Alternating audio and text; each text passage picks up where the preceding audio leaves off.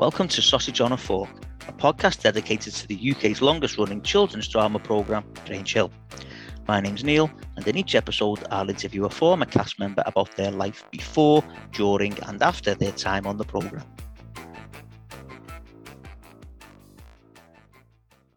Okay, welcome to the next episode of Sausage on a Fork, and I am absolutely delighted to say that I've been joined for this episode by none other than Erkan Mustafa, who played Roland Browning. Erkan, welcome to Sausage on a Fork.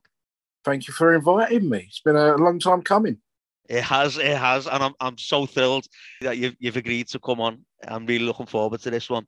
Okay, so what we'll do is we'll start the way we start every episode, and we'll go all the way back. And if you can just tell us how you got into acting. You know what? It's really strange. I mean, it's the story's out there anyway. I mean, it started off. I was in primary school. I was about the age of maybe 10 uh-huh. um, the national press um, put an advert that the BBC was looking for a child to appear in Grange Hill. Right. Um, uh, they said like a, a, child of an overweight sized child because they couldn't find one in drama schools and stuff like that. Um, up until that point, the only dramas I've probably caused was to my parents. Um, and the only play that I'd ever appeared in was probably the Nativity play. Right. Which is, you know, um, I went up to the my first audition um, because my teacher said, "Look, do you want to go?" Spoke to my parents, and just it snowballed, and I got an audition. I went to one audition, and I remember reading in reading some part of the script with uh, a guy who was Patrick Henry. I can't remember his character. I really bad, and I should do because Patrick to go to school with my brother, um, and they grew up in the area. So I read, I read my first script with him. Then I had to do a bit just me, the, a, I believe a writer and a director, uh-huh. and, and I came away. Then I, after some time, um, I got called for, for a second audition, mm-hmm. um, and that was at uh, the rehearsal rooms in Ealing, and there was lots of lots of kids like probably like four or five actors a similar size to me, right. or, you know, and yeah. like Lee MacDonald and, and Alison and those guys were all there, Nadia. And we all had to do like little bits and like improv, and we had to pretend we was on a boat and walking through doors and reading scripts, and right. that, that was that was sort of an all day affair. And then I got told congratulations that day that I had the part, which was God knows God knows how, and I God knows what. Uh, I don't know. Brilliant. So, had, had you been a fan of Grange Hill before then? Like most most kids, you know, everyone's mentioned on here. We only had three channels back in the day at a certain age group. Um, some people had three. Depends if their parents' TV He was working. We may have only had two at one point, if right. I remember right. With a classic bang, bang, bang. And um, yeah, I was a fan of the show. I mean, obviously, I, I grew up with the likes of Todd, uh, Tucker, and uh-huh. Benny Green and and and, and Alan because I'm so used to calling them by their real names. yeah. So no, no uh, worries. then you know, obviously, when we when we, we did the scenes with those guys, it was like, wow, you know, these yeah. are the guys that we first they first walked onto our screens. You know, and, and you know, Terry was the first person through those through those gates. Yeah, and you know, I was very lucky enough to call him my mate. Do you know what I mean? Yeah, yeah. So, so, yeah, it was amazing experience. Um, joining a show where you've actually watched people, and I had no acting, no acting background whatsoever. Right. So I suppose I was nervous. I was, I don't know, the first year. L- lucky enough, Roland didn't even look up for probably about twelve.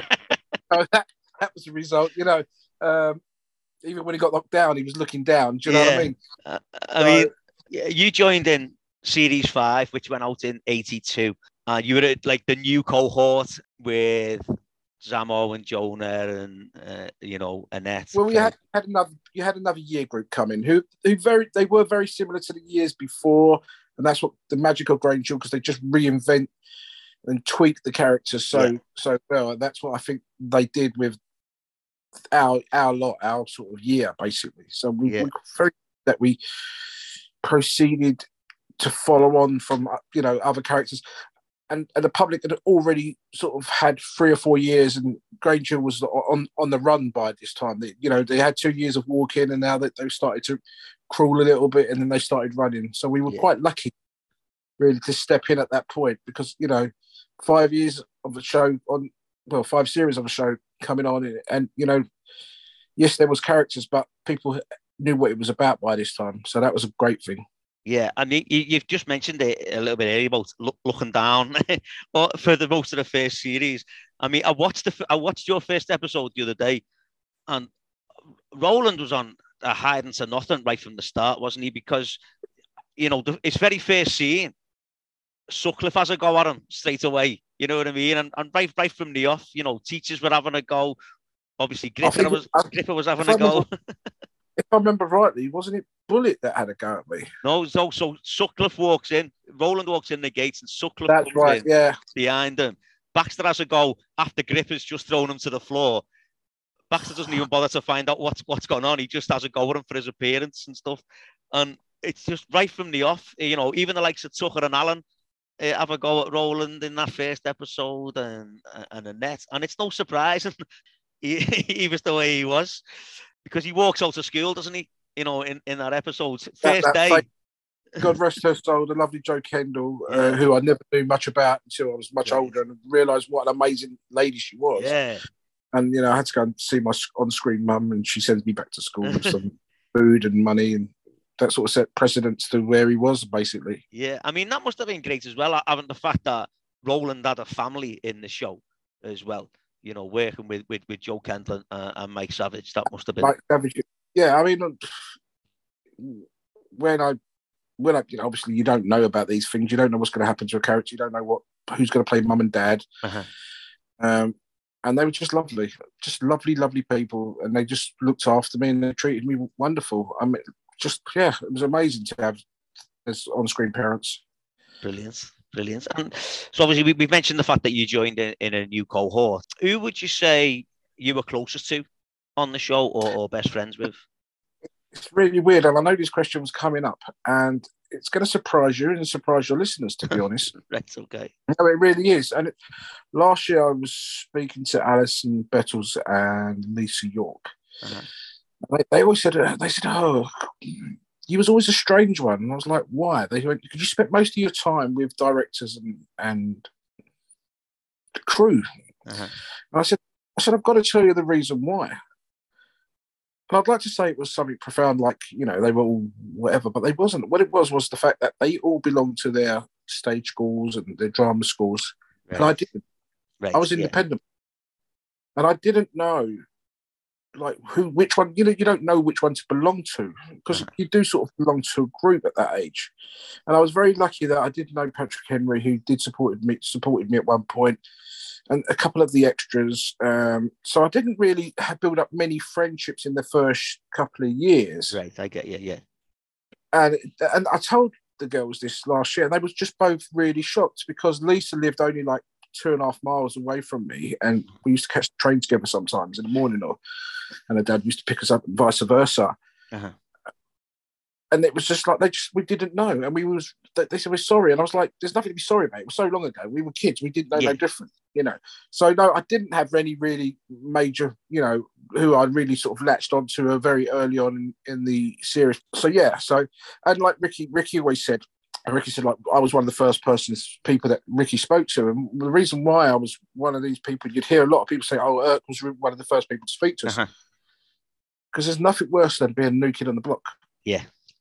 And if someone can reach out and, and just say, look, you know, hi, that's it. I always think that's, you're making somebody feel comfortable. And the moment you feel make somebody feel comfortable, then you could have a friend for life. Right. Yeah, definitely. So, yeah, so that's that's the reason why, you know, I mean, the same when Brad, Bradley Shepard and John Orford and those guys came in. I never forget Brad. Brad was a very sort of reserved young man. Um, huh. And I, I, spoke to Brad uh, not so long ago. I think it was like November, November last year. Right. And he did say after all these years, he said like, "Thank you for, for you know for Stu for cared back then, and Stu care about me now." And I was like, yeah. Brad, you know, unfortunately we belong to a club. yeah you know, an old boys club, an old school tie club sort of thing. But yeah, was, um, yeah, so I never really had many uh, uh, friends in the first couple of years. Um, a couple of the supporting artists um, who I just hung around with. Um, but yeah, then friendships gained, which was which was amazing. Cool, Cool. Okay. So yeah, so that that that, that first series of yours, it it was a lot of you know Roland did have to deal with a lot of not just bullying, but you know he was picked on by a lot of people, wasn't he? And it's no surprise that he, everybody. He was no, no surprise. He was the way he was. Now, when you look back at that that first series, there's also and it, I thought very early on for a for a, a child a children's program to be dealing with this subject was the suspicion of self harming. You know, uh, Roland was hurting yeah. himself to try and get out of school. Exactly. Um, which they could have pushed much more, but obviously at the time, you know, you look back at these things and they was it was just introducing it.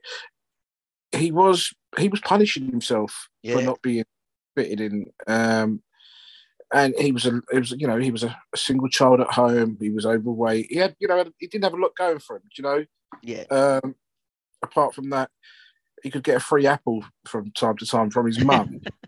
but yeah. yeah, he didn't have a lot. He didn't. He didn't fit in, and wherever we are in this world, there always going to be somebody that doesn't fit in. And you know, sometimes you just got to reach out for those individuals. Yeah, definitely. Now, I've mentioned a couple of times uh, Gripper already. What was it like working with Mark Savage? No, Mark. Mark was a lovely guy. Um, you know what? I can only say it, he was very professional. Um, uh-huh. We there was an age gap, so we didn't really hang out, hung out yeah. together. Um, so I could never say nothing like that. But one thing I will say is that you know he was always a true professional. And many, many, many, many years later, I'm walking up the high street um, at the time, and this guy comes up to the back of me and says, "Oi, give me your money." And I turned around and it's just Mark Savage. I went, Who's buying the beers? Me or you? we just spent the afternoon in the pub having a couple of beers together. Oh, so that was quite amazing. Yeah. No, can I just ask then? Because there was a lot of uh, physical scenes with Mark. Yeah. Did, did, you ever get hit? I didn't, no, but I remember, right. poking, I remember poking Mark in the eye. Um, right. there's the classic uh, toilet fight that, that took place. Yeah. Um, which you know most people have said to me, I can't understand. You, you know, that big fat kid couldn't take on this young. he was a waif of a guy, but yeah. you know what? He, he was more mind mentally. Uh, you know, he was great at that. Sinister, very yeah. sinister kind of guy. Uh, so yeah, during that we had a we had a they brought in a fight specialist, you know, a stunt coordinator for that one. Um, yeah. And I remember poking him in the eye during it. He was like, oh, so that's started. But no, you know, to be honest, no. I mean, even like there's the time that Roland punches himself in the eye. Yeah. Uh, that took about like 20 takes to get right because I was doing it too fast and too slow. It wasn't the computer. So yeah, I was, you know, never had no injuries. Thank God. Good, good, good, good. Because we, we will talk a bit about some of the stuff that you did, but have you got any personal favourite episodes or storylines that you were involved with? You know what? Everyone talks about Chessington Zoo because yeah. it was first. And I will tell you a tip that none of them's ever told you. Um, the actual first episode, that episode we filmed was 45 minutes long. Right. Wow. And they had to edit it back down. It was that there was so much written. There was uh-huh. loads of stuff on the bus going to Chessington. Um, they had to cut that, which they had to make it shorter, the episode shorter.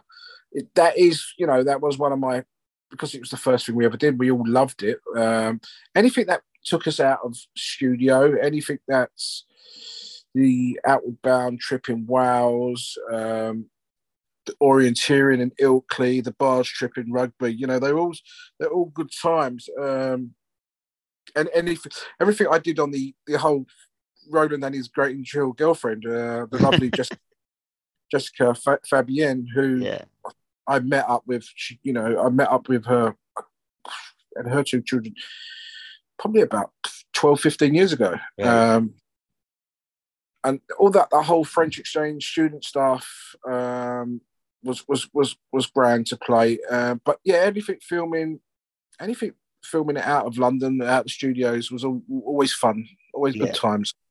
Brilliant.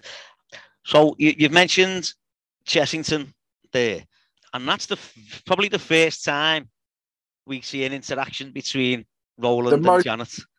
the, listen, no offense, I'm I would take the most famous line from Grange. Well, there are many famous lines. For, for me, flipping it, Tucker will always be one, and Roland. Yeah. I only want to be your friend, Roland. Now, everyone else called you Roland, but Janet Sinclair called him Roland. Was there any reasoning behind that? You know what? To this day, I still don't know. In my head, I think in my head, I believe it was a typo, and it was just row hyphenated land. Right. Okay. That's in my head.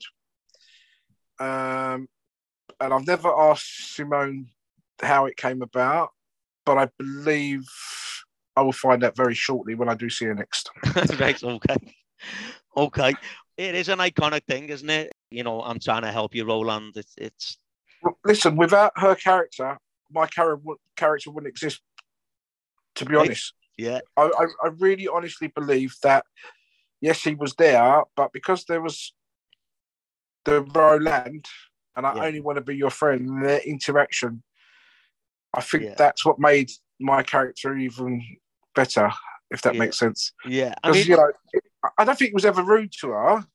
He was just very dismissive. He'd just say, "Oh, go away," yeah. Leave me alone. you know. Yeah. yeah, leave me alone. Leave me alone. Obviously, Roland got in the review, and Oh, again, I hate that. Uh, uh, hate it. Hate, hate that one. I'm in the school review bit. I just hate it. I've looked at the other day on YouTube and I was like, just so pathetic, so corny. But but he, but even then, you know, Janet was just trying to talk to him again, and he was trying to get away, and he, he wrecked the scenery, trying to just trying to get away from it. Um, and again, he gets shouted at by a teacher for something that really wasn't his fault. And then there was the bit at the end, again, quite serious in the end. Yeah, I believe that was episode 15 where he, Yeah. he, gets run over. Um, Now, I, I had that in I, I had that in my head from when I was a kid that he'd done that on purpose. But when you watch it, he's just really down, and he just walks into the road without looking, doesn't he? And I- yeah, I don't think he ever did it on purpose. And people did say, oh, he did it. And they didn't. I think the fact that he was in such a. We've all been there, mate. We've all tried to cross the road when we're in deep thought, and suddenly we get that beep, beep, beep. Yeah. You know, we're lucky. Um, and, and I think I think that's what happened, really. Yeah, and then there was that the thing that he was in the coma, but thankfully, you know, he he pulled through. But yeah, otherwise we would. You'd have nothing to talk about. but then series six starts, and even it's his first day back, and Gripper doesn't even wait for him to get to school, does he? Um, he starts again and again, and then we see another clever thing, I think, where when he's get as he's getting picked on by Gripper, he then starts picking on someone else. But Roland. it- it's always it's always the same. Bullies, bu- bullies is, is only deflecting and reflecting, and and that's what you know. Uh, that's what that's what people do who get bullied. They become they start being bullied. But thankfully, it wasn't for long. No. No. Um, and, and it was only it was only um, bitching about someone's skin condition. Yeah. But that, but that, there's also another famous scene when Gripper's trying to take money off Roland, and Paul goes there, and in the end, the whole school round on. And, and- all 50, all 56 children Yeah. they cast up for that scene um, which these days they'd probably have to cgi the whole school there you know what that that that i think it's a very poignant i think that's a point where we we actually do say the beginning of the fight back yeah, and you know at the end of the day gripper's character wasn't hated by those he bullied he was hated by everybody yeah, he was, yeah, And and that's the first time we actually see that within the masses we can deal with something. Yeah. Um, and we could. There's quite there was quite a lot of protest, protesting going on at one point in, in the Grange but um, I think I think that's the first time we actually see it. Um, and I think that's very clever of the writers. They do they plant it before the whole of the racism Yeah. episode. Um, I think that's the first time it gets planted in our heads that the whole school actually hates him. yeah. And then again, series series six. Sorry, you've mentioned uh, uh, already about you know a couple of the, the trips and whatever, but there was a few there, wasn't there? Because you went to St Albans.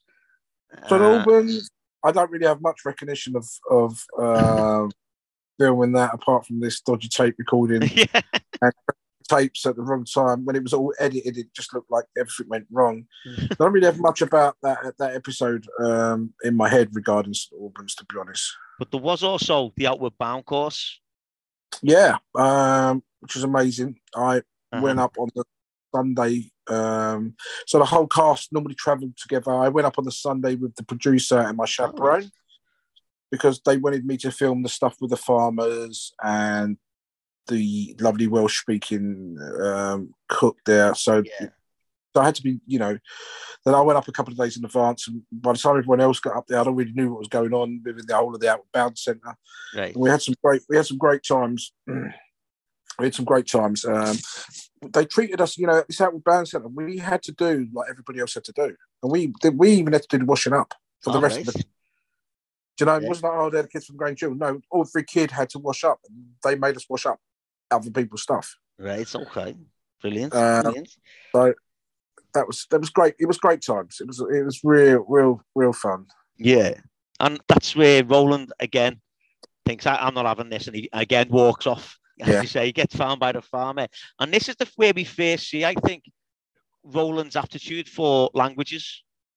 Borodash, yeah. Yeah. Um, yeah, that that's you know obviously that's I remember it so well because they've just you know made me rehearse it so many times. Um, yeah, so yeah, he picks up a bit of Welsh and then later on he speaks a bit of French. but I think that's quite clever because you know in his later years he, he did become you know adept at speaking French. It, it you know which is quite weird when I look back at certain episodes and I think to myself, Roland would never done that. He should have done it. He, he should have. Done it. You know what I mean? I get that. I get the whole the language stuff, but there's one scene where he's playing basketball. Right. Yeah. and we had i'm sure we had the great ron pickering um oh, for some reason i've got ron pickering in my head but someone came someone from the basketball and none of the stage called actors could actually play basketball Right. and i was the only one sort of i played it for school so like i just took over so i felt that quite weird that the character suddenly is learning languages and suddenly there's a sport that he can play it's a bit weird Yeah.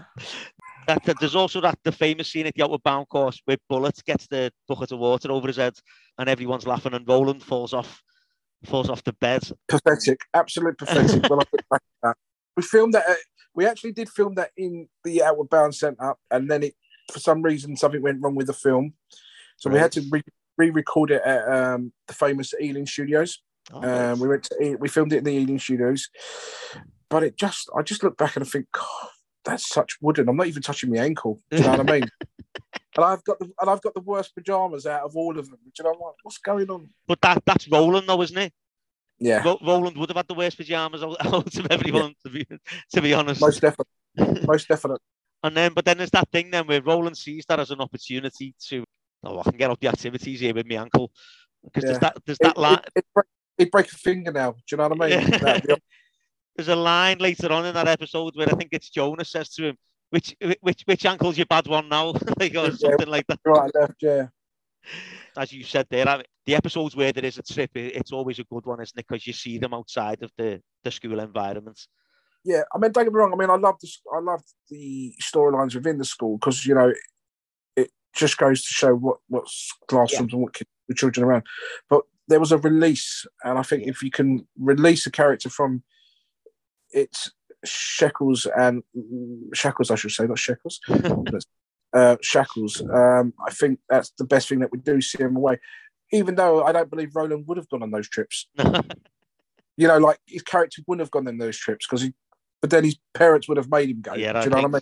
Cer- certainly Mr. Brown would have made him go on it. Definitely, Oh, yeah. uh, I would imagine. Like, okay, so then that was the end of series six. So then we move on to series seven. Grip has left by this point. Roland starts at a, a money lending, quite by accident as well, a money lending thing because, and, and, and it all be, it all comes out, I think, with the fact that His dad keeps giving him money dad because his keeps mum's giving him money because mum's not there. Yeah, but it, but then he, but then he, he becomes a bit of a stooge, then doesn't he, for for Jimmy and Nigel as So well. what was it? Was it what was what were they called? Let me write this on. McLa- Uh, McLaren Enterprises. That's. You know what? I just I don't know how that happened, why it happened, um, and you know, obviously, like the two Garys uh, were amazing, but they you could tell they were so much older than they should have been, Uh-huh.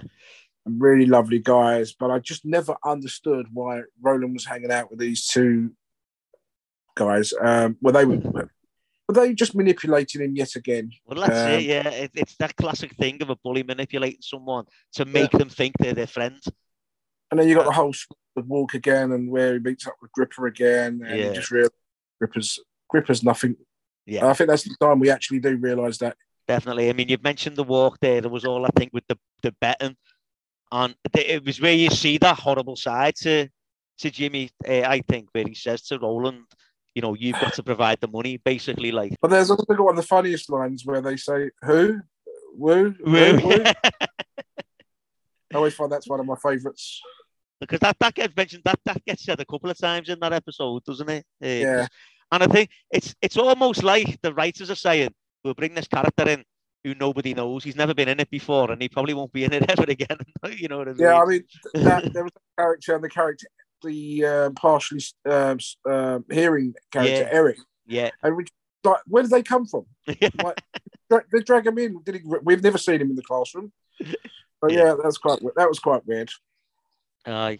And then we move on a little bit more, and it's with that thing where, again, manipulated, and he ends up stealing Annette's bike, Yeah. which, I, you know, Roland probably wouldn't have done. But it's the way Jimmy and Nigel worked them, didn't But- they, to do it? Like, I, and I think at that point, Roland just wanted to be accepted by somebody.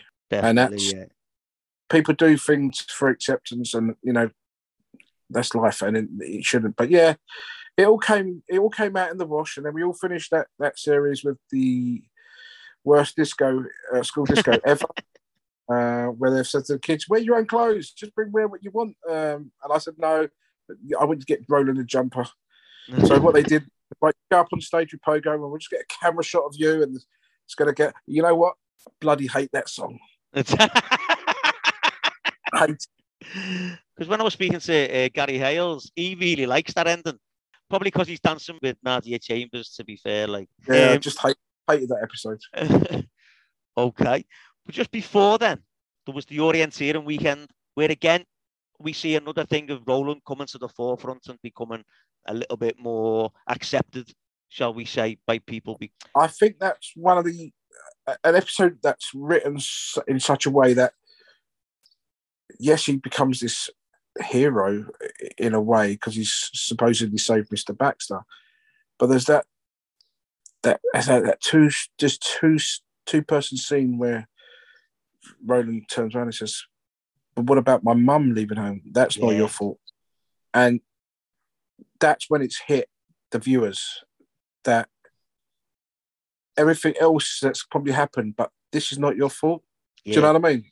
And I think that's Roland. Roland's finally admitting that everything that's ever happened to him is because of his family. yeah, And I think that that's that was a, a really beautiful scene. yeah, But at the time, didn't look at didn't look at the scene like that. Obviously, we don't. We're kids. We don't give a shit. Basically, we just Yeah. see the scene, just run with it. But yeah. I've looked back.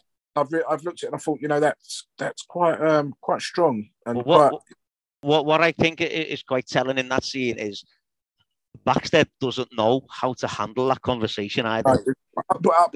Yeah, it's like because he's always been the, the blustery and, and the stereotypical PE teacher. He's not really used to being in that situation, like, and, I- and I think I think that was really good as well. Was it "E- everything I do is a disaster? He says, Yeah. doesn't he, Roland? And ba- Baxter's a face, like, don't, don't be daft. Look at the way you've handled yourself today. Yeah, yeah. Then he says, "What about me mum?" And you just think, oh Yeah. "Oh my god."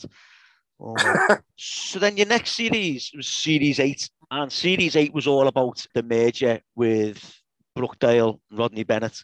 Certainly for starters, there was a load of new characters brought in, and in that series, we also had, as you- you've mentioned it already, the French exchange. you know what? We they just increased so many episodes and just so much went on in that. yeah, Didn't we was coming and going. Yeah, I mean, but we get to see another side of Roland with the French exchange because obviously he he meets Fabienne and he is unbelievably smitten, isn't he? To, to the point where the fact that he, he speaks French all the time and he and he even wears a beret, which which I think is great as well. I, I just felt, you know, when we got told, and I remember them, they were casting some of the, the actors because the original actor who played um, Alison Bettles' sort of love interest. I can't remember the character's name. It was it Jean Paul, was it? Um, John Paul. yeah. Um, so they started filming it, the original one. Then they, they, they he fell out. The original Jean Paul couldn't do it. Then they had to bring they had to bring another guy in called Dorian Ford, who was Karen Ford's Miss Booth's nephew. Uh-huh. He's a great jazz pianist now, and whatever and he does. And it was just really weird because they all they all came to this. They all belonged to this London French school, Uh-huh. uh, um, and then they they cast, um, the, as I said, the lovely Jessica uh, Harrison to play uh, Fabienne, and it was quite, you know, again, there's that. To be honest, there's that sort of love triangle happening that people don't realise. You know, he's he's he's love with with with, with uh, Fabienne, but yet you got Janet chasing him everywhere. Yeah. yeah, I mean, I, just just on Janet there, I never really got. I just think she just wanted to look out for him, didn't she? I, Yeah, more, more than no love. Anything. there was no love interest. I just think she was one of one of this earth's nice people. Yeah, definitely. Definitely. She, Uh, I mean, she didn't always have the right way of saying it, but she, but she wanted to look out for him, didn't she? She wanted to make sure he was all right. She, she meant well. Yeah. Now the, the, the thing with the French exchange, uh, the French exchange seems to go on forever as well. By the way, uh, like months. But then when it ended, obviously Roland was so in love that He does a funk. yeah.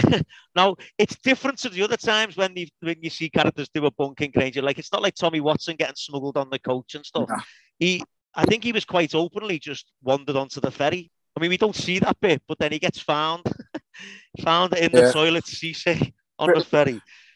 Filmed on the um, EastEnders lot. Oh, was it?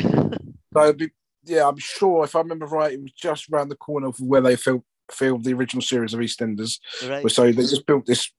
It just looked like a, a ship's door, basically a toilet door. And that's what we see. So we what's- didn't we didn't we didn't go on no ferry. No, I was going to ask you if, if that had happened. Like, so yeah. So then, I, I, I watched it the other day, and I couldn't quite work out how he ended up getting caught and sent back, because he was only it was only a couple of the French lads, and and Fabienne knew he was there. But obviously, people suddenly realised he wasn't in school, and then the next episode, we just know that his dad went to get him, and Bronson went to get him at the same time. Like, and and that, that was it. Because I, uh, you know, in series eight, I, I, other than the, the major. Roland was quite peripheral, wasn't he? He was in scenes, but not real. There was, Yeah, there wasn't there wasn't much going on. For yeah, him. I think once he'd had is, is the love interest with Fabienne, that was it. Because then the next big thing he does was when he overhears Banksy and Loop talking about smashing up the the sets. I the- don't remember that. I don't remember. I just, I honestly don't remember those scenes because I just, I know that Brighton Rock episode is another. that They brought loads of people in. We didn't, you know, like even young Samantha Lewis uh, Yeah. came in and and um, Michelle Yeah. Gayle's in that as well. yeah, Michelle. Gayle. I mean, Michelle Gayle. You know, you got to think that Michelle started off as a supporting artist in our first year. Yeah.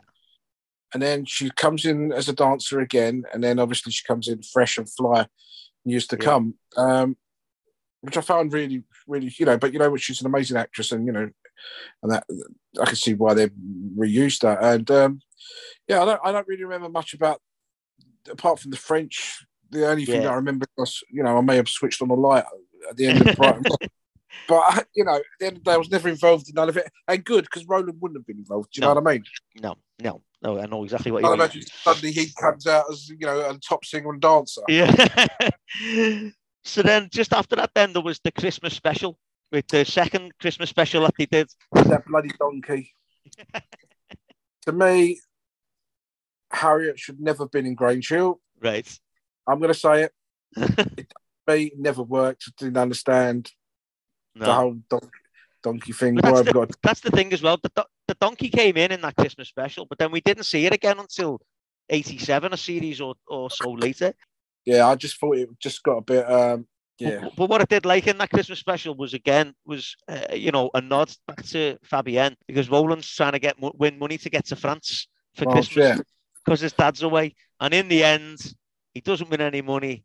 But Janet comes to the rescue and says he can have a he can have Christmas with them. So then that took us nicely then to series nine, which is arguably the most famous series, or the, certainly the most well known for the storyline in '86 of Just Say No. yeah, Um, and Roland is quite heavily involved in that storyline, wasn't he? Yeah, I mean, if we look back from the beginning of when they started introducing Zammo's character, Yeah. um, in that series and the change in him, um, I think, I think, I think Roland must have thought there's something going on there because there's total different character. And then when Yeah. they did say so. That episode uh, where Roland does finally find uh, Zammo, I think probably one of the hardest episodes I've ever had to film. Right. And the reason why they did that is because yes, they wrote the script and yes, we rehearsed, but it there's something wasn't clicking. Right. And they said, We want you to improvise it. Just improvise what you need to improvise. Right. And I think that was just to bring us back to where the script where the script was. Uh-huh. Uh, and it was, you know, that whole the whole scene, the whole build up in that whole episode is is very poignant and just the ending was always going to be dramatic. Um, and I think that was, I think that's probably for me one of the hardest episodes ever ever to film. Um, and yes, you've got that little bit of humour from the other characters that float in and out of that episode Uh-huh. just building up and building up and building up. Um, and, yet again, we see Roland in a, another Liverpool jacket. He walks around the school with a Liverpool bag and a Liverpool jacket. And no, they're not my team. That's what was just given to me, I'm Yeah. afraid. but again, do you think that's it was Roland's attempts to try and fit in, wasn't it? It's like I think maybe. Who knows? Who knows? I mean, Who personally, knows? personally, you, you couldn't have paid me to wear a Liverpool jacket or walk around with a Liverpool bag. I'll be honest. Sorry about that. All you toffees are the same. so yeah, I mean, even after, even after that episode, when Roland tries talking to Zammo about it, doesn't he? And Zammo is obviously massively in denial about Yeah. how, how, how deep he is. And if you listen to my voice in that episode, I'd only just come out of hospital. I had I had my tonsils removed. Right? Wow. and I, I, one of the things was you wasn't meant um, you wasn't meant to be going in a mix with other children and stuff like that. And obviously they knew I was I was, I was acting and, and whatever. And I said, "Look, I can't, you know, I'm filming next week. I've got, yeah. Yeah. Um, you can hear this for me. I can hear this change in voice, and again, it's that there's a couple of things um, where we see that relationship between Zammo and Roland, and he's trying to, but there's no there's no acknowledgement really of what was going on. Do you know what I mean? Yeah. And I, that's quite that's another thing um, that's quite poignant. Yeah. And I felt that's, you know, and I, I, I just a bit, the bit I did, I know that, you know, you had the whole Kevin Baylon relationship and the Jackie relationship during the whole of that series. But it was, I think it's the fact that who would be the most unlikeliest support network? Yeah. Does that Yeah. make sense? Yeah, And I, yeah, that's how I, how I, looking back, that's how I felt it was written Uh-huh. because of that reason. I could be analysing this way, way too much. Maybe they thought, you know what, we haven't got it given him many lines this year. Let's give him some lines. But but also as well, uh, you, you Roland and Zammo had been there from the start, hadn't they? Exactly. I mean, I mean, I know Kevin was written as though he'd always been there, but he hadn't. Yeah. But yeah, and I, I think that may, maybe maybe it might have been that as well. And the other the other thing, the way you become really uh, involved in that was when Zammo went round to Roland's house and nicked his alarm clock. Near that bloody clock. Again, so you know, obviously, there's that, that whole scene where I'm run, running into my oral exam, and um, I meant I'm meant to be hot and sweaty, and the, the makeup artist has been spraying on and painting on. And the director, it just doesn't look right. Eric, go do some laps in the studio. right. Okay. Yeah, yeah, yeah. Oh, right, yeah. on, on, on that, right? Just just just just saying about there about about route running. I was watching the the episodes of the going back to the orienteering trip, and you do quite a bit of running in that.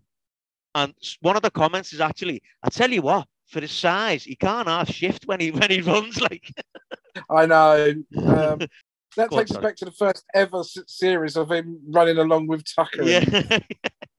Getting nicked yeah. outside school, yeah, with Baxter, yeah. So yeah, so then there was that with the alarm clock, and then obviously it all comes out, and he, he was he was caught for nicking other things, then Zammo, which then led to just say no. Um, Yeah. with the record. Now you sing on the record, you feature quite Oh yes, I do. but, right, I'll tell you what he's just what Sorry, just done there. Erkan's just put his hand to his ear as though he's got his headphones on, exactly like he does in the in the video there. So it's really weird. So obviously, Lee tells this famous story about where he gets called in for the audition to, and he said, "Like I can't, I can't sing." And you know what? He can't sing and he can't dance. Um, he, and that's the truth. Um, and I've known him all these years, and he still can't sing and he still can't dance. Okay. Um, so I can't sing. Well, you know, I can't sing toffee. I mean, I my my voice. I was doing soprano back then. Right. Um, my voice was very high, and you know, we we go in, we sing this, and they said, right, you, you know, you're going to do a line. I'm like, okay, that's fine. But I just remember the, the video where I'm actually thinking I'm a pop star, and I've got headphones on. I'm doing that that hand on the the ear bit that you've just mentioned of, and yeah, and I look back at the video and I think to myself, why have I got such a shit jumper on? It's really,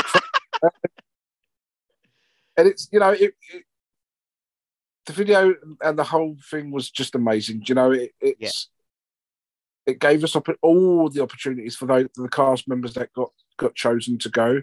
Yes, you've talked about it in, in previous podcast about the animosity between certain cast members because they didn't get in Yeah. and uh, they only got in because of this and got in that. You know what? I think the only reason they've chose the cat, and I'm going to say this today, so if I piss the rest of the cast members off, tough. I don't care. I've got broad shoulders. The reason why we we were chosen was nothing to do with the script. It was to do with the diversity of the people that went. right. Yeah. And if you look, it's it's a very diverse group of people. And I don't and I don't think it's got nothing to do with the storyline. I think it was just well, maybe because you had the, the main f- four people involved in the storyline. But I think if you look back, we are a very diverse looking Uh-huh. group of kids. Oh yeah, I And I- Yeah. And, and I don't think that was looked at at the time. Right. Um, and that, that's what did happen um, uh, back then. So yeah, we were very all lucky to go to the states, and we was all very lucky to do everything we had to do with the whole of the storyline. I just think you know we were all extremely lucky, Yeah. and we got to make an album about that better, and um, you know, um, so yeah, I think we was all very, very, Yeah. very lucky. To do. So, just on the White House trip, what was it like? What was it like going there? it's a it's a big building and it's painted white. if you, uh, you know what? As a 16 year old kid, and I probably know the next question coming up. I get asked times. It's the look at it this way: it's the most protected building in the Yeah. world. Okay, I'm going to talk this a bit slowly. Okay. Yeah. There are there are sniffer dogs Yeah. around the coach. Yeah. You have chaperones with you. Yeah. producers with you. You have CIA agents, you have police, you have military people. If you Yeah. need to go anywhere, you're not allowed to go anywhere without them saying you're allowed to go anywhere. right. Okay. okay. Um, it is the most protected building in the world, and anything that happens there will come out. Yeah. As we know, a president couldn't even get a blowjob. Yeah. yeah. So, so why did you say it? Why was it said? Okay. there was a two or three members of the cast, and they know who they are. Right. Okay. Um, you may or may not have interviewed some of them, Right. Okay. um, and it was just the irony. I said, well, you know, wouldn't it be funny if it came out in the press that somebody had been doing that in the White House? yeah. And I'm, I'm, a very jovial kind of guy. I'm very jokey and a bit of a bit, bit, bit bullish, and I don't really care Right, really yeah. what. No, I, life's too serious, Mhm. And it just. And then when I said it, it come and bit me on the arse. it's probably oh Granger kids smoke drugs. Come on, think about it logically. Yeah. You're in the most protected building in the world. How? I mean, the irony of kids saying just saying no, but the irony of uh, someone going into the most protected building and smoking marijuana, Yeah. is happen. No, no. I, I, You have, you have to be a complete arse to believe that. yeah. I mean, know. that's the thing. A, a lot of people still do, don't they? I know I did for a good while. A good while, I I, I believed it. Like, As I said, you've got to be a complete arse. Yeah. All right, then, then that's cleared up. Then, so no one else needs to talk about that ever again. We know that's going to happen. straight from the Um, horse's mouth. There, that's it. It didn't happen. No, I- Okay. yeah. And to be honest, I, I, I wasn't a smoker. I didn't know I didn't know nothing about drugs at the time. Mm-hmm. Later on in life, it's totally different things. But however, you know, we've all gone through that rebirth of childhood and rebirth birth, birth of life of, of finding and, and doing what you got to do in this world. But at the time, no, didn't know nothing about it. Yeah. Absolute zero. So it's just irony at the end of the time. It's, it's that's what it is. It's just Yeah. irony. Cool. Cool. Okay then. So then that moves us then to series 10, which was your last series on Grange Hill. You were in sixth form at this point, and I don't know. There was quite a few comical moments with with with, with Roland there, because Roland started wearing contact lenses. And No, whose but you know whose what? decision was Like- that?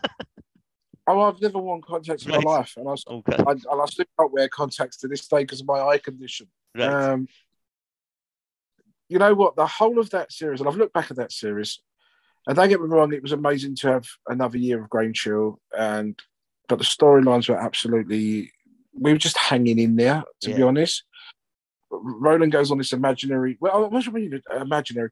Roland, I remember, never forget. I get I get called into the Ron Smedley's office, the, the late producer and the late great Anthony Minghella, mm-hmm. and they call me in to listen, Erkan, we've got this idea of, of of for Roland for this series, and you know we would want your thoughts on it. And I was like, okay, you know, we'd like you to to go on a well, his character's going to go on a sponsored diet.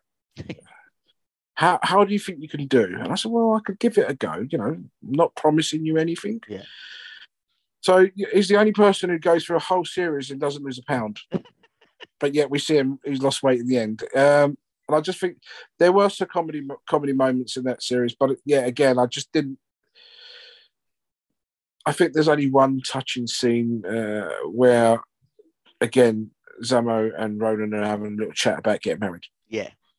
And I think that's another poignant scene. I think that's the only thing that I remember about that series that was, and a, a stupid conga.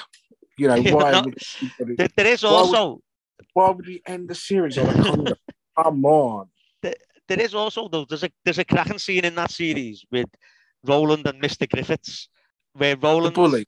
Roland is not really blackmailing him, but he is blackmailing him about uh, the, about the donkey. Turn, turn, turn that donkey into soap. Do you know what I mean? It's, uh, again, I just, I hated the whole of the donkey storyline. Uh, I don't get me wrong, I love donkeys. I just hate the Yeah. storyline. Um, and the lovely George A. Cooper, uh, God rest his soul. But yeah, I mean, there's that little bit. But other than that, there's there's not much really going on for Roland. And, and you know what? I should have bailed out maybe a year earlier, to be honest. Right. You know. Uh-huh. But, but, but then again, you know, then they, just, you know, we had, it was fun, and that was Yeah. that's what Grange Hill was to me. If you sum it up, it was just six years of fun. Yeah. Was there was there anyone that you really enjoyed working with on the program? Everybody, Right. you know, I could never say I had more fun with this one or that one, or I- loved, no matter if I worked, was, was working with Gwyneth or if I was working with Michael Sheard, if I was working with younger actors, younger members of the cast, you know, everyone was just, I just, just liked everybody, you know. Yeah. They're all pricks. I love at the time. I loved them. Do you know what I mean? but, uh, no, they're, we all belong to a club. Um, we all belong to a club. We all went to the same school. We all have a connection, Definitely. Yeah. and that's something that I will take to, to the rest of my life until Yeah. I forget. Yeah. You, you- just mentioned there a, a couple of the actors who played teachers. How did you find the relationship between the kids and the adults? You know what? I can, I can honestly say, and I was very lucky because a lot of my first year of Chill was probably with more adult actors than the, the young actors. So you've got his child psychologist, the lovely Penny, who, who played my psychologist, um, who was wonderful to, to, to me. She was a writer and she took me down to uh, many a theatre show. Um, right. it ignited my passion for theatre as a youngster. Then I was did a lot of stuff with Gwyneth, the lovely Lucinda. Um, so a lot of my stuff, if you look at the first two or three years, I do a lot of stuff with adults, Uh huh. Yeah. you know, teachers and stuff. Um, and they they were always always nice and always wonderful. I never looked at them as oh, you know, they're they're big actors. You know what? I didn't even know Michael Sheard was in Empire Strikes Back. Right. Do you know what I mean? I never Yeah. looked at it. Never looked at Michael that way. It was just Michael. Yeah. You know, it was only when I was given a copy of his autobiography and I read it. I thought, really? Where, where, how did I miss that one? Um, I could have had a fortune by now sending some stuff. Um, yeah. So yeah, I mean, I never looked at the teachers as anything but working people. They were just great. Brilliant, brilliant. Okay, so then that was your time at Grange Hill. Now, IMDb says 74 episodes, which is probably about right. But what I did notice on IMDb, the last two series. Do not believe IMDb. No, I, about I know. I, I, I, take it with a pinch of salt. I, I, and, and, and I do make I do make a a point of saying that you were in you were in nearly every episode in the last two series. Yeah, bad for your blood pressure. right, IMDb is bad for your blood pressure. Um, but you were Yeah, in no. you were in nearly every episode in them last two series. yeah, Yeah. um, I felt that as well. Yeah. you know, yeah, I mean, there is, I think, the inclusion of the character because if it, the early stage was normally one episode with the younger lot, one next with the, the next Yeah. lot, one that there was none of that inclusion, and they sort of included all the characters, which happens in real schools. You know what I mean? Definitely. You do get you do get the older boys who may know somebody in the, the lower years, and then you'd see them walking in the corridor or Uh-huh. giving them a slap. Ever. yeah, definitely. Do Definitely. you know what I mean? Yeah. So then, so then that, so that was your time on Grange Hill up. But everyone left that year, didn't they? All your whole year group left that, Yeah, that whole was year, no- which, which is which is really strange as an actor because suddenly you you you're working with people for X amount of years and that's it. You don't see them Yeah. anymore. yeah, And, and that's the truth. I didn't see no one because I lived right. I lived away from that whole Grange Hill Uh-huh. Past and everything, and I had my own life. I had my own friends, and I wasn't chasing the industry. So Right. I, I, I, I come away from everybody. Um, and I think maybe I probably kept in touch. We didn't have mobiles that, you know, Yeah. we probably, I'm saying my first mobile was 1988, but I'm saying we, I think I caught up with Ricky in 1989, 1990. Right. I don't remember meeting up with Simone till much later. You know, I didn't really see many members of the cast. Uh-huh. Uh-huh. So then you just said there about you weren't chasing the industry. Well, what did you do? Honestly, Yeah. yeah, Just- yeah. right. Okay. Fair enough. They didn't really do much. You know what I mean? yeah. But then, you- Um, but then you did, you did make an uh, appearance back on telly in 1988, and I love this in um, Blackadder's Christmas Carol, playing one of You know the what? enormous orphans. so do I. Because I was a huge, I was a huge fan of Blackadder, and I was, and I remember I got a call. Um, I can't remember who it was. It was a lady. She said, "Hi, Erkan. I don't remember me. I used to be the production manager on Grange Hill." Right. She said, um, "Wonder if you'd like to come up to do to to do uh, an audition?" And I'm like, "Okay, what's it for?" Blackadder. I was like, "Oh, great. I'll come up for that."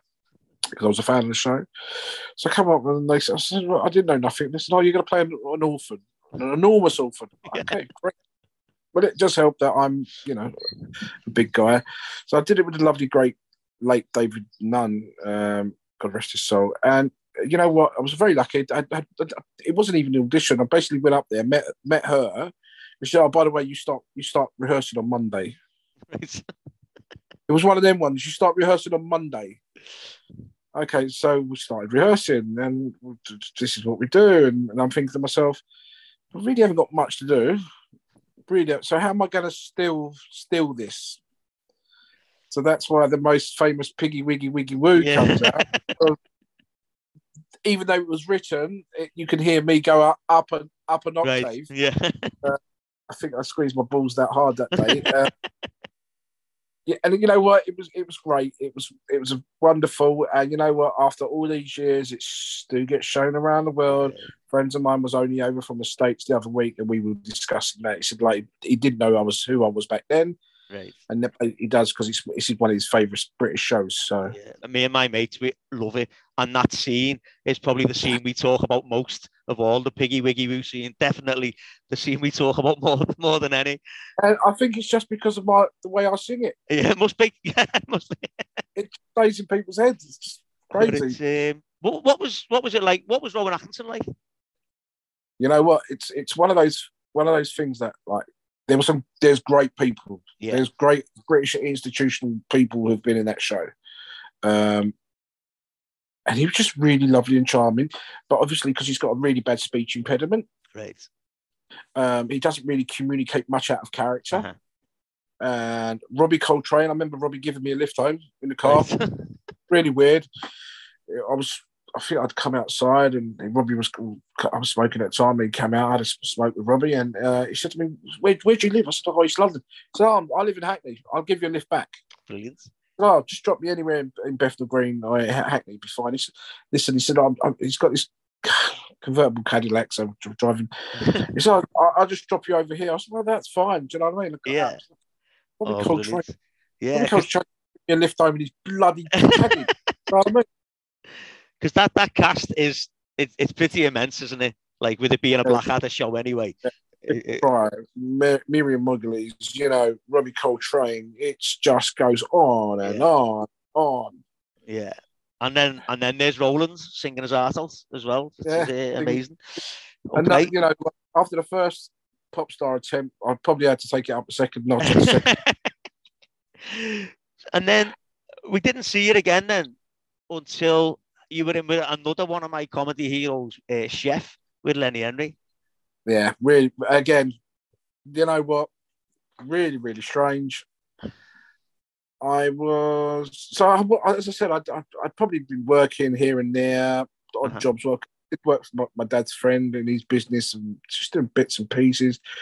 Worked at a bakery, worked at a record shop. I did loads of stuff. I just worked. Didn't wasn't thinking of career or anything at this time. As long as you got money, I don't care. Yeah. I don't. I'm not a snob. I'm not one of these people that you know. I can't do that. I just do anything.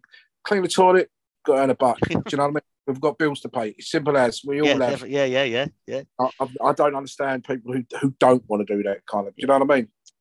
Anyway, um, at the time, I'm probably still in touch with maybe a couple of members. Nothing major. Um, I think you know, I was very, uh, I was in touch with uh, um, Emma Sante, who played uh, Cheryl, uh-huh. and she was getting engaged. She said, "Listen, are you coming to my engagement party?" I said, "Yeah, no worries, I'll be there. I'll be at your party because we, we, were friends." And she was getting engaged at the time, and I'm at the engagement party, and this woman said, "Oh, hi, I can. How are you?" I said, "Yeah, I'm fine." Um, didn't know her from Adam. She introduced herself and she said, "Oh, great." She said, uh, "What are you doing next Monday?" And I was like, um, nothing. I've got nothing. Are you acting? No, I've got nothing on. I'm not doing anything. She went, uh, I need you to go and see this director at the BBC. I was like, why? She went, um, there's a part we want you to go for um, if you want it. I was like, okay, who's it with? Lenny Henry. Okay. Growing up like yourself, watching Delbert Wilkins and yeah. shows like Three of a Kind and whatever bloody Lenny Henry. Of course, I'm going to go. so when I turn up for the audition, when I when I finished the audition, um, I said, "Oh, yeah, you're playing this character. You're playing this character called Otto." I'm like, "Yeah." Um, so this contract. This is what you're going to do. This is how many episodes it is, and are you? And I'm like, and then comes in Emma and her fiance who turns out to be the producer of this show. So yeah, so that it, you know that old saying, "It's not what you know, it's who you know." Yeah. Uh, so I worked on that show with the lovely Lenny and Roger Griffiths, and I, I knew Roger and I knew Roger's partner at the time. We grew up very locally, um, and Roger's Roger's always been a, a, wonderful guy. And yeah, it was just a great experience. We got taken to, and I'm my, if my memory is totally wrong, we had to. I'm sure we went to Marco Pierre White's restaurant. Right. Um, for a couple of days, and we had we was learning, watching. And what was really good about that show was that it was shot on film and it was shot with three cameras, Right. three or four cameras, and that's unusual on film. Um, so with these kind of shows, yeah, my my acting career is just basically these kind of things. I'm just sort of in the right place at the right Yeah. time. There's Like, I remember, nothing wrong with that. nothing at I all. remember, I, I remember, I remember, a friend of mine was working on the bill, and he said, "Oh, why don't you come up and meet me after work?" And I'm like, "All right." So as I got up there, they said, "Oh, bloody!" I got talking. And they said, "Oh, you've never been on the show." I was like, "No." They went, uh, "Can you do a Russian accent?" And I was like. No, no. The first time he went, oh, we need someone to do an extra, be, be, be a supporting artist. Do you want to sit in the sit? In the, I was like, what? What? I'll go on then. I'm here now. I might as well go and do it. And I just sat in this scene, which people say, oh, you're in this scene. I didn't expect me to get like a, you know, scene on it. And the next time I was went to see him, I ended up, can you do a Russian accent? And I was like, I couldn't at the time. Um, they're tomorrow. We, we need we need the actor who's meant we, we was going to hire is pulled out. Do you want to do this scene for this play this Rush? So I played this Russian drug dealer who says one line. The line got cut, but uh, I don't know why it got cut. Maybe my accent was crap. Probably was. Um, so everything I've ever done is just by luck, by chance, honestly. Oh, brilliant. And I've never really, you know, it's not an industry that I've, I've wanted to chase. There's not, an, you know, I've never really wanted to be an actor. It's just something I was very fortunate enough to do as a child. Very Yeah. fortunate enough. I, I remember, you know, I remember this is really weird. Again, so the last thing that I, I did was a sh- show. Um, so there's a show called I can't remember the bloody show, and it's never been shown in the UK. It's it's mainly PBS, mainly Australian TV. So I remember doing one of these 50 hardest TV shows. All right. Yeah. And then, say, 10 years later, I get this guy contact me on Twitter. "Oh, Hi, my name's Tom, blah, blah, blah. Um, well, you, okay, nice, whatever. Can I call you? It's like, yeah, fair enough. Um, can you come up and see us on Monday? We've got we've got this idea, this concept for something. Okay, so I go meet, meet these guys, and they said, uh, so we start filming next week. There's no script; it's all improvisation, and the show's never been shown in the UK. It's um, Is it the all nighter? Was it the all nighter? Is that what it was? Right. So no, I'll explain all that in a minute. All right. Okay. Uh, so this is this is this is like the a show that I did. This has been shown. So, so I have to play this guy. Basically, it's a very it's a Dr. Michael Mosley psychological program.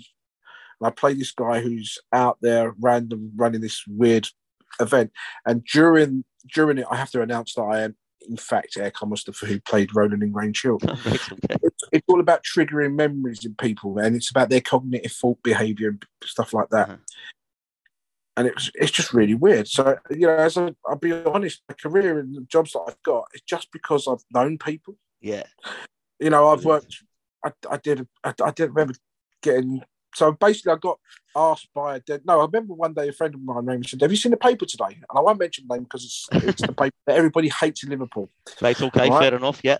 And I was like, they, they did some magazine, and said, "Why?" Denise Van Outen is looking for you. I'm like, what? Why? Why can't they find me? Do you know what I mean? And if Air comes out there, can he ring the Big Breakfast studio office? And I'm like, what the hell is this about? So I ring the Big Breakfast office. Hi, my name's Erkan Mustafa. I believe Denise Van Outen's looking for me. Can you come down to the keeper's lock keeper's cottage? And I'm like, "Mm, I can't, not at this moment. Anyway, they said we'll, we'll send the film crew. And they did remember doing this bit that you talked about the TV show for next week. Yeah. And then I get this Johnny Vaughan call me. Okay, hi. Uh, Denny's told me that you're the perfect person for this. I'm writing this comedy. Can you come up and read the script? And I come up and read the script. And I was just so glad that I never got the part. Okay. You know what I mean? But I must admit, my whole career is about people that I've bumped into or knew, or Yeah. from then I've, you know, a, a friend of mine, I bumped into this woman, and then suddenly she booked me for something for, for Chris Evans uh, for a sketch on TFI Friday, which I did the sketch on TFI Friday. Then from that, I got asked to go back on something else for TFI Friday, and then I did something else. And then the next thing I know, I'm in a pub with Johnny Vegas.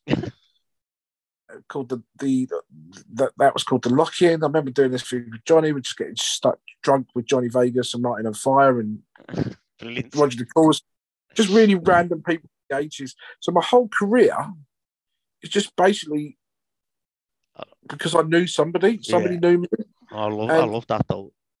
It's just you know people people have rang. I mean, I got offered something um, a year ago, which I, unfortunately I've had to turn down. Um, but somebody I met ten years ago and said, like, Right. you know, he said, I wrote wrote this bit and I want you to be in it. I'm like, it's you know, I'm like, oh, could this chances of Netflix? And I said, look, due to some health issues at the time, I just I Uh-huh. couldn't film. Like, My whole life is just about luck, really, when it acting jobs. Nothing wrong with that. Like you need that, don't you? So, as I said to you, like my my life is just full of luck. Basically, I've just been I've been very lucky, very blessed with the jobs that I've got, and even so, like the, the last thing, I I get offered loads of stuff, Right. uh, and I turn a lot down because, as I said, I'm not really that fast and I'm not really that bothered, and I do things that I enjoy, and it makes me laugh and Yeah. things like that. So I got offered a so a friend of mine is is a guy called Lee Phillip, um, who I've known done stuff for Lee for for years really. Um, previous I used to do ME1 TV dot TV um, with me interviewing Uh-huh. people from the past, and then that was the whole concept of ME1 was basically just to get stories documented like podcasts, but Yeah. get to, from people who people don't really talk about these days. Do you know what I mean? And we just wanted to do that, and he, he Lee came up with this concept, uh, this idea called the All Nighter, um, and the All Nighter is just just three people. And it's just about them planning. Well, two of them planning something big happening, and it's just the way that it's been planned, and then we see the outcome. But it's quite quite gripping and quite. But I don't believe that it's ever going to be being released. Um, right. just because it was just myself, a guy called Martin who used to who played Spider in Coronation Street, Oh yeah. and the, again the late another late great um, actor, and I'm going to think it, forget his name, and that's going to really bug me that I forgot it. The guy who played the dad in Bread, I can't think of his name now, and that's going to bug me. And both of us are going to end this end this session, and we're both going to be moving away. Um, but you could probably do that while we're there. But um, yeah, so it's just a free. It's just, just an outcome basically, and that's Yeah. what the. Uh, so we think they're they're planning a big heist, but it turns out they're just going to have an all nighter watching their favourite Laurel and Hardy movies. Ah, right. Okay. Um, I'm just It- looking now. Ronald Forfar. Is that who it was? Ronald, Jess, the late Ron, yeah. Yeah. So yeah. I said, you know, I, I do things that make me smile and make me happy, and Yeah. and and I think that's I'm at a stage in my life where you know if I don't act again, it's no big deal, and if I do act again, it's, it's I'm doing it because it's making me happy and Yeah, it's making me. Yeah. Uh, or if someone's contacted me from my past and said, do, do you know what I mean? Gonna be- Yeah. like you're going to do that one on Monday. Okay, well, yeah, if I've got the time off, I'll do it. You know, because you seem to have really embraced the I was Roland in Grange Hill. it's not about embracing it. Yeah. It's the fact that without it, it's not the person who I am today. Right, I get you. Yeah, yeah, Take take ownership for something is, is Uh-huh. what I'm I'm a believer of, and I've been very lucky. and I've been very blessed. It's never that I'm never go out and say I was Roland from Grange Hill. Uh, you know, but if people ask, you have time because without your viewers, without the fans, a show does never exist. Yeah. And without someone buying your music, Yeah. listening to your song, you haven't got money in your pocket. yeah, So don't be an ob- obnoxious twat.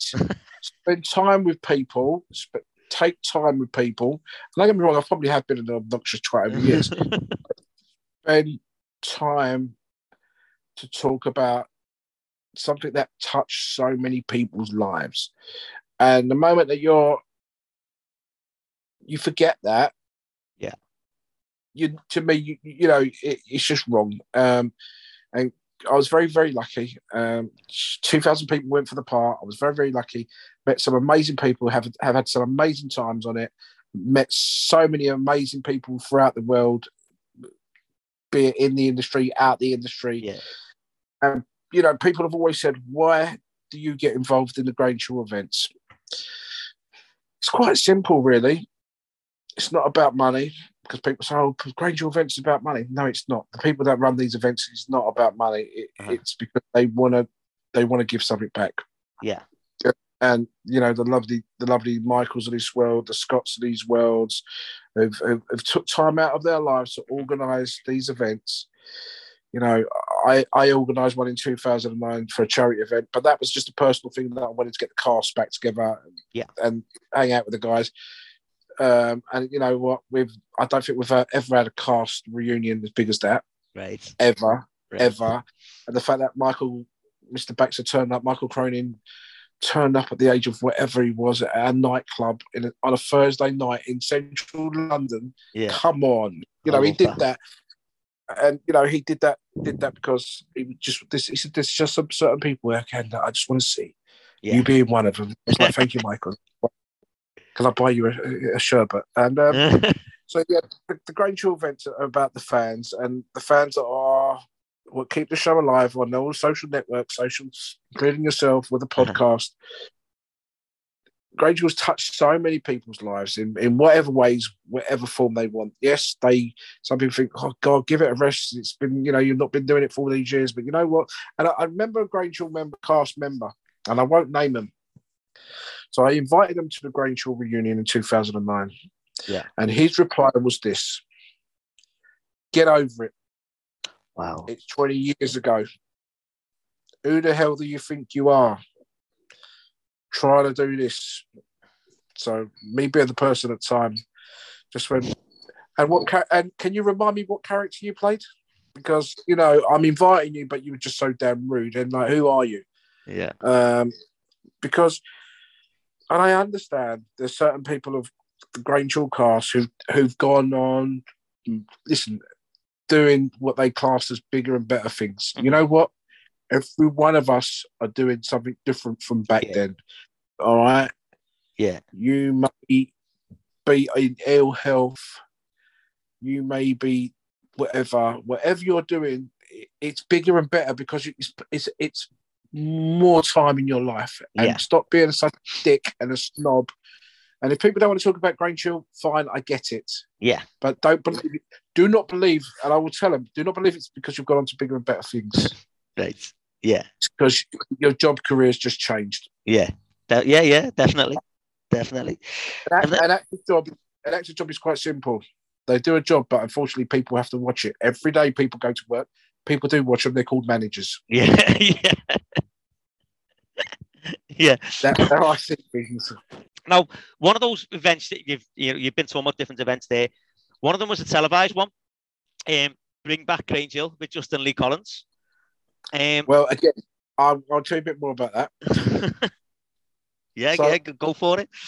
Originally, they could call you up and say, "Oh, there's, we're doing this thing about Grange Hill in Australia, blah blah blah blah blah." And uh, would you like to be part of the show? Can you meet at this place?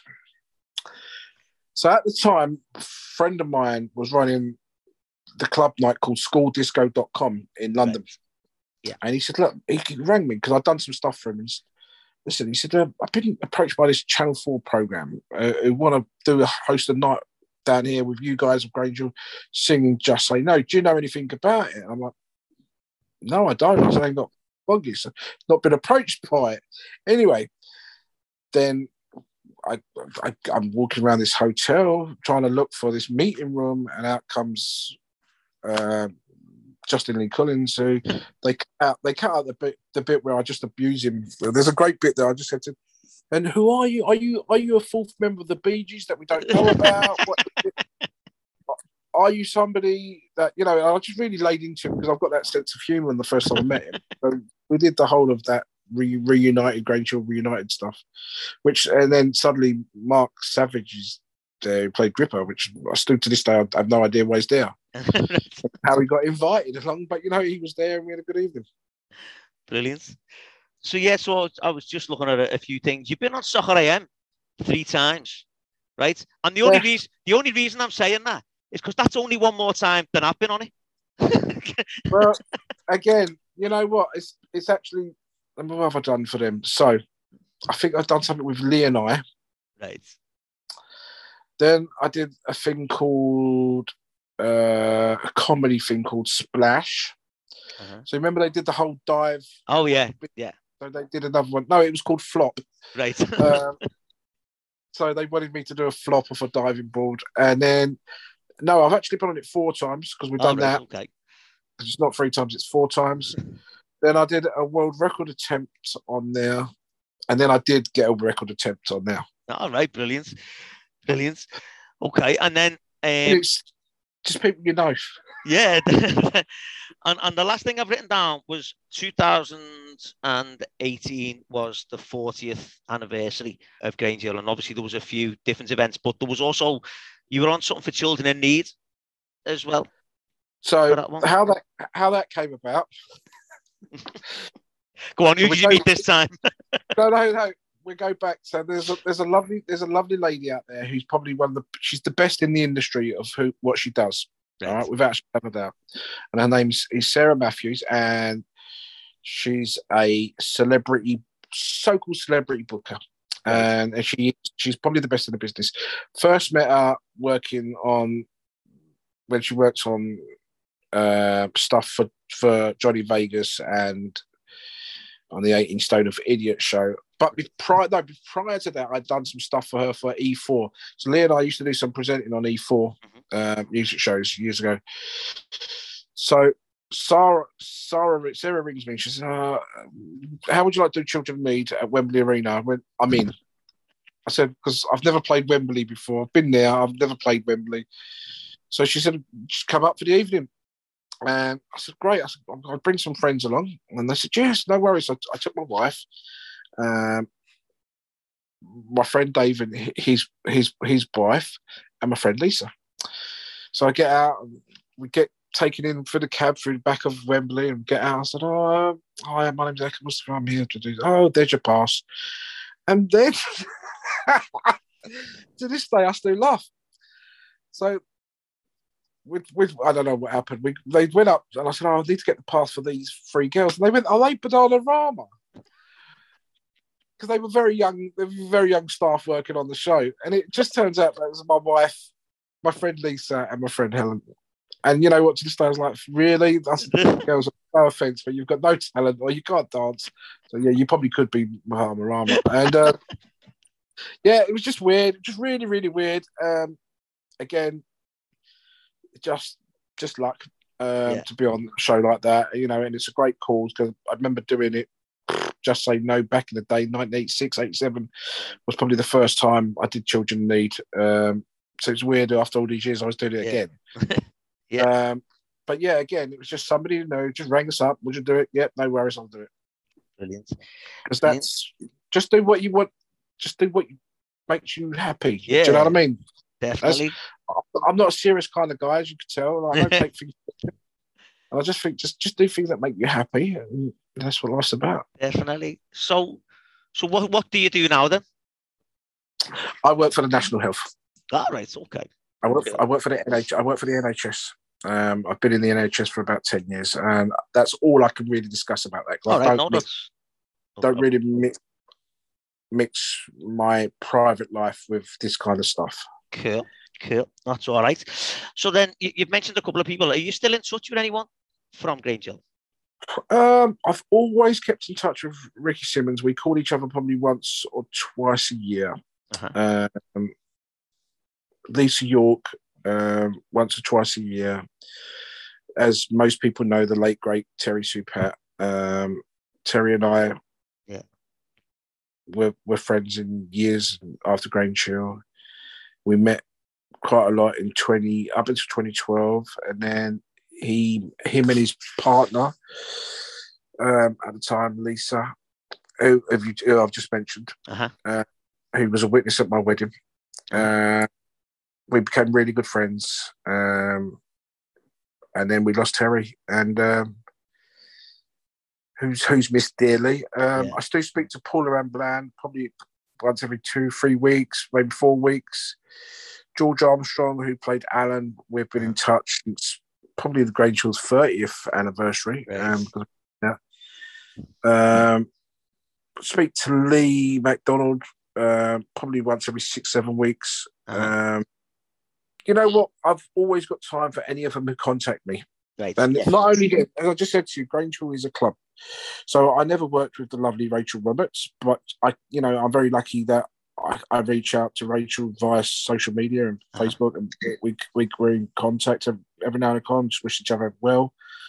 Um, again, the- young lady Jessica who played uh, Fabienne, Yeah. you know, through via Facebook, we, we we had the opportunity to meet up again.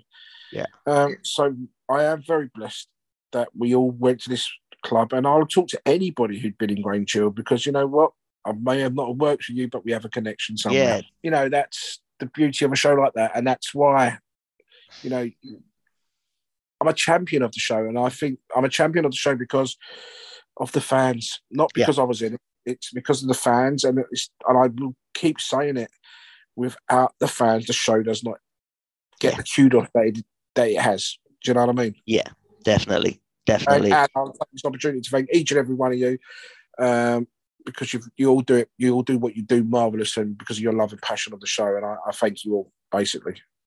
brilliant. Brilliant. Thank Just you. don't ask, for, don't ask for a pound. okay, so we are coming close to the end of, the interview now, Erkan. So I've just got a few, my final few questions. There's been talk of a Grange Hill movie. Uh, you know, this this the story came out the start of the year. It was you know Phil Redmond's on board and blah blah getting written and all that. What's your thoughts on that? To this day, I still don't. I know as much about you about it as you. Right. Um, is there a call for a Grange Hill? I do not believe that Grange Hill, the TV show, should happen because I Uh-huh. don't think society, think society is different, and and I think the viewing there's no viewing. I don't know viewers. I suppose apart from the older generation will probably watch it. I just think the way TV and social media and the way people watch TV now, Yeah. it, it, we we can never have a show like Grange Hill again. Mhm. As for a reunion show and a film, there's a, definitely a call for it because the fans want to see it. Um, if the script's right, and knowing Phil Redmond, who's never ever done anything wrong in his life when he's picked up a pen, ever. Yeah. yeah. But I he's probably one of those kids that picked up a pen back in the day and he spelt his name without being told. You know, one of them kids. You know, when it comes to pen and paper, Phil Redmond has never done anything wrong, and that amazing mind of his, who's created so many characters over the Yeah. years. Um, the, yeah, good luck. To, you know, if the film comes apart, and yeah, I think it's going to be a, a great, a great thing for, for the fans of the show, and maybe bring in a younger, another lot of younger audience because there's. It seems like the parents are bringing their young, their children to watch Yeah. the show. It's amazing that we're, we're still watching another generation. Yeah. So if you were asked, would we see Roland Brown in, in the movie? again, I will definitely say yes because I know it will be a chance to work with somebody I've worked with in the past, and that's Brilliant. going to be fun to be working with that Yeah. again. As I just said to you, it's love and the funness of it, and you know, I, as I said, I don't don't want to be an actor, and uh, you know, I don't see myself as an actor, but I do things because I enjoy it, and Yeah. you know, I, and that I think, uh, yeah, I enjoy it Yeah. So- who knows? Uh, if it takes if it takes off, then wonderful. If it doesn't, then Yeah. I'm sure there's going to be somewhere along the line a reunion somewhere. Yeah. Okay, so you said earlier on that you uh, you watched Grange Hill when you were growing up. So other than Roland Browning, who was your favourite character on Grange Hill? You know, because I listen to the show, I've, obviously I know this question's coming. I, I always is the end of the show, and I, you know what, I'm still struggling, Right. very much still struggling, and I think out of all the characters that I've watched of the show, or I've been privileged to work alongside, uh-huh. I would possibly say Danny Kendall. Right. All right. Yeah. Just because John was an amazing actor. Uh-huh. Uh, he's just, he's just, he was like a little terrier. Yeah. If he was Yeah. a dog, he'd be a Yorkshire Terrier. Cute, annoying, and people want to kick him. Um, but I just I just loved and I love the fact that John's character went three or four years with just a red bag in his coat pocket, but no one knew what the book he was reading or anything else, and that's. Yeah. That's the reason why. No, I just think I think his character was really, really, really good. I really liked Danny Kendall. Yeah, I, I, I said to you, I've listened to your show and these podcasts, and I know these questions coming, and I still can't bloody make up my mind. So for today, Danny Kendall ask me in six months' time, I'd probably want to be Miss Booth. okay. Would you have liked to have played Danny Kendall then? Yeah, I think yeah, Danny Kendall, yes, because he's great. He's a great character. Yeah. He's a really good, and he's very, and he's he's very um, he, he's very he, he played it very subtle. Yeah, it, it, it just John Lambert just played it really, really subtle, and he's he's going to be a character that's always going to be remembered. Yeah, definitely. And, yeah, and I just think because he played it so well. Yeah, definitely, definitely. He gave he gave zero, didn't he? Um, yeah. I'm not, I'm not, I'm not one for swearing because my mum might listen on this, but he gave zero. Oh. You know what I'm trying to say there, like. Um... I, I, I, my mum will listen, so I will swear. And, um... Brilliant. Okay then. So my final question, as it is every time, um, why do you think the affection for Grange Hill is still there?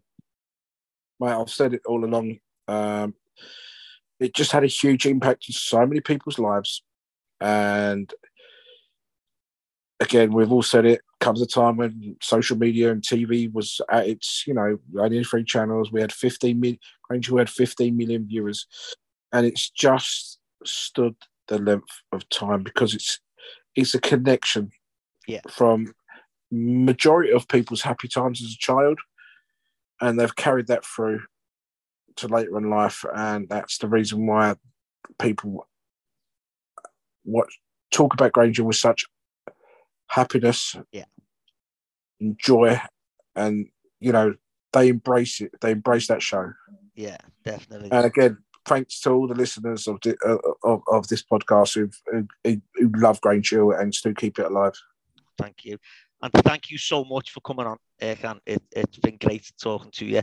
I've really looked forward to this one, and I don't think I've stopped smiling the entire time. No, we, have had the uh, chat. For, for, the listeners that don't know out there, this guy's not had a bath in 24 hours because he's got he's run out of water in, in not because he's from Liverpool. It's this first route, and yeah, it's honestly it's been a, a honestly it's been a privilege to be invited on. The only question I have, why didn't you ask me earlier? Um, Just you know mate. To use a very northern phrase, I'm absolutely made up that you've uh, that, that you've come on. Like so, thank Listen, you. So mate, it's been, it's, it's been boss coming on. Uh, brilliant, brilliant. Yeah. thank you so much. No, right. It, has been, it's been great talking to you. And for anyone who's listening, I'll speak to you next time. Cheers. Thanks. Bye bye.